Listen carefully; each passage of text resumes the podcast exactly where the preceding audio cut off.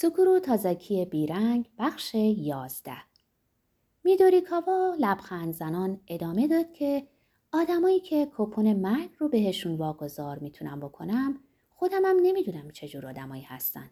تنها چیزی که میدونم اینه که رنگ خاصی دارن. برق عمیقی دور تا دور تنشون رو گرفته. این چیزا البته فقط مشخصه های بیرونیه.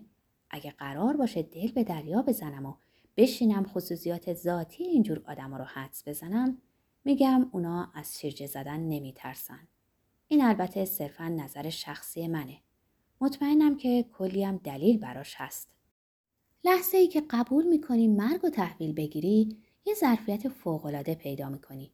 میشه اسمشو گذاشت توانایی ویژه. مشاهده رنگایی که از آدما بلند میشه فقط یکی از وجوه این تواناییه. ولی اصلش توانایی بست آگاهیه. میتونی درایی رو باز کنی که آلدوس هاکسلی اسمشونو درهای ادراک گذاشته بود. ادراکت ناب و بدون ناخالصی میشه. همه چیز دور و برت شفاف میشه. انگار مه بالا بره و هوا صاف شه. دید روشنی به همه چیز دنیا پیدا میکنی و چیزایی رو میبینی که تا قبلش نمیدیدی. پدر هایدا گفت که پیانو زدن اون روزتون نتیجه همون توانایی بود. میدوری که سرشو مختصری تکون داد و گفت نه، اون توانایی رو همیشه داشتم. سالها همونجور پیانو زدم. ادراک هم در خودش هم به خودی خود کامله. هیچ بروز و ظهور محسوسی نداره. توضیحش به زبان ساده نیست، باید تجربهش کنی تا بفهمی.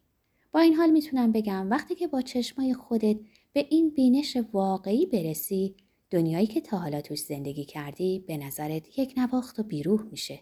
در چنین صحنه‌ای نه چیزای منطقی هست، نه چیزای خلاف منطق، نه خیر، نه شر. همه چیز با هم یکی شده و تو هم بخشی از این معجونی. از بدن جسمانی عبور میکنی و موجودی فراجسمی میشی. خود شهود. حالیه هم شگفت‌انگیز، هم ناامید کننده. چون که تقریباً در لحظه‌های آخر فهمیدی که زندگی چقدر سطحی و تصنعی بوده و از اینکه تا اینجا تونستی این جور زندگی رو تاب بیاری به خودت می‌لرزی. پدر هایدا پرسید که به نظر شما تجربه کردن چنین حالی ارزششو داره؟ حتی اگه معناش قبول کردن کپون مرگ باشه و فقط مدت کوتاهی بشه تجربهش کرد؟ میدوریکا سرش رو تکون داد و گفت قطعاً ارزششو داره، ضمانت میدم. پدر هایدا مدتی ساکت موند. میدوریکا گفت خب چی فکر میکنی؟ کم کم داری علاقمند میشی این کپون رو قبول کنی. پدر هایدا گفت شما احتمالاً دارین به من میگین که من یکی از اون معدود آدماییم که رنگ و برق مخصوص دارن؟ یکی از هر 1000 نفر یا 2000 نفر؟ میدوریکا گفت همون لحظه‌ای که دیدمت فهمیدم. پدر هایدا گفت پس یعنی من یکی از اون آدمای اهل شیرجه‌ام؟ میدوریکا گفت گفتنش سخته، واقعا نمیدونم، اینو باید از خودت بپرسی. به نظر خودت اینجوری نیست؟ پدر هایدا گفت ولی شما گفتین که تصمیم ندارین این کوپنو به کس دیگری بسپارین. میدوریکا گفت از این بابت متاسفم، تصمیم دارم بمیرم و دلم نمیخواد این حق رو واگذار کنم. من شبیه فروشنده‌ایم که نمیخواد چیزی بفروشه. پدر هایدا گفت با این حال اگه بمیرین تکلیف کوپن چی میشه؟ میدوریکا گفت زدی تو خال، سوال خوبیه. شاید خیلی ساده با من از بین بره. شایدم به شکلی بمونه و باز دست به دست بشه. از یه آدم به آدم بعدی. مثل حلقه واگنر. اصلا نمیدونم و صاف و پوسکنده هم بگم که برام مهمم نیست. میخوام بگم که مسئول اتفاقاتی که پس از رفتنم میفته نیستم. پدر هایدا سعی کرد به این فکرها در ذهنش نظم مشخصی بده. ولی به روالی روشن تن نمیدادن. میدوریکا گفت خب پس چیزی که بهت گفتم یه ذره هم منطقی نیست، نه؟ پدر هایدا اعتراف کرد که داستان مجذوب کننده ایه ولی باور کردنش سخته. میدوریکا پرسید چون هیچ توضیح منطقی براش نیست و نمیشه اثباتش کرد. پدر هایدا گفت تنها راهی که میشه فهمید واقعیه یا نه، تنها راه اثباتش اینه که راست راستی وارد معامله بشی. اینجوری نیست؟ میدوریکا سر تکون داد و گفت دقیقاً، جز اینکه شیرجه بزنی نمیتونی اثباتش کنی و وقتی که راست راستی شیرجه زدی نیازی به ثابت کردنش نیست.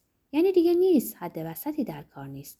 یا شیرجه میزنی یا نمیزنی، یا این یا آن.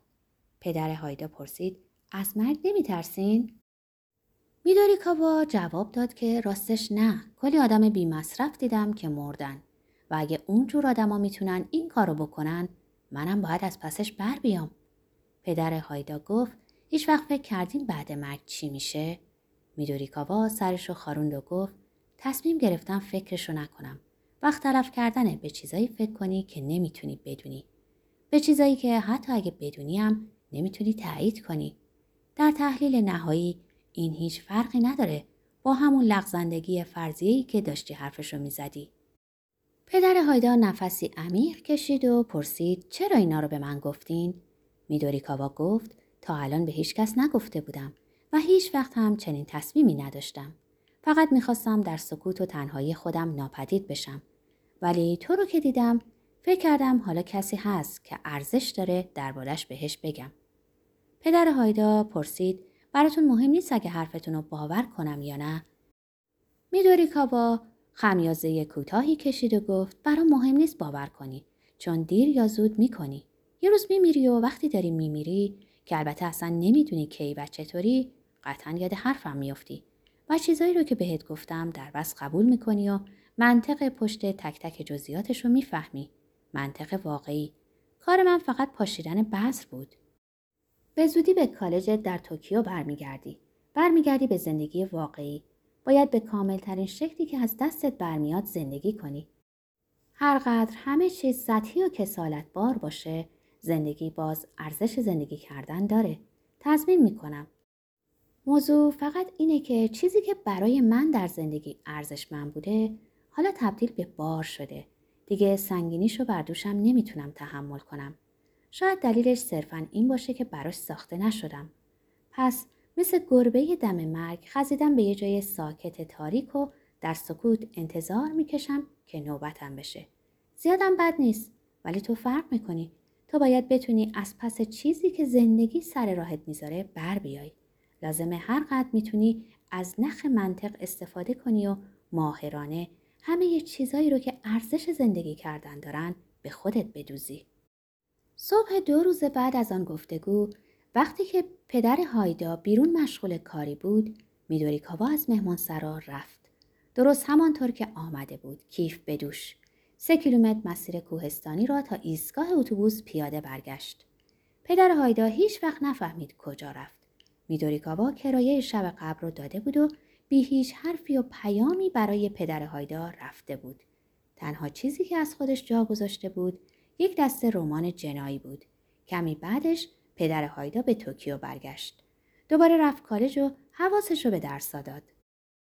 در اینجا هایدای پسر گفت که این آخر داستانه و گفت: نمیدونم آیا ملاقات پدرم با میدوری کاوا محرکی بود تا پرونده سفر طولانیشو ببنده یا نه، ولی از وقتی این داستان از پدرم شنیدم احساس میکنم نقش مهمی داشته. هایدا صاف روی کاناپه نشست، انگشتای کشیدشو باز کرد و پاشنه‌های پا رو ماساژ داد و ادامه داد که وقتی پدرم برگشت توکیو این طرف و اون طرف رو گشت تا ببینه پیانیست جزی به نام میدوری کاوا وجود خارجی داره یا نه، ولی هیچ کس رو به این اسم پیدا نکرد. شاید میدوری کاوا اسمی من درآوردی بود، برای همین پدرم تا امروز هم نفهمیده که آیا این مرد واقعاً 1 ماه بعدش مرد یا نه. در اینجا سوکورو پرسید: ولی پدرت که زنده و سالمه نه؟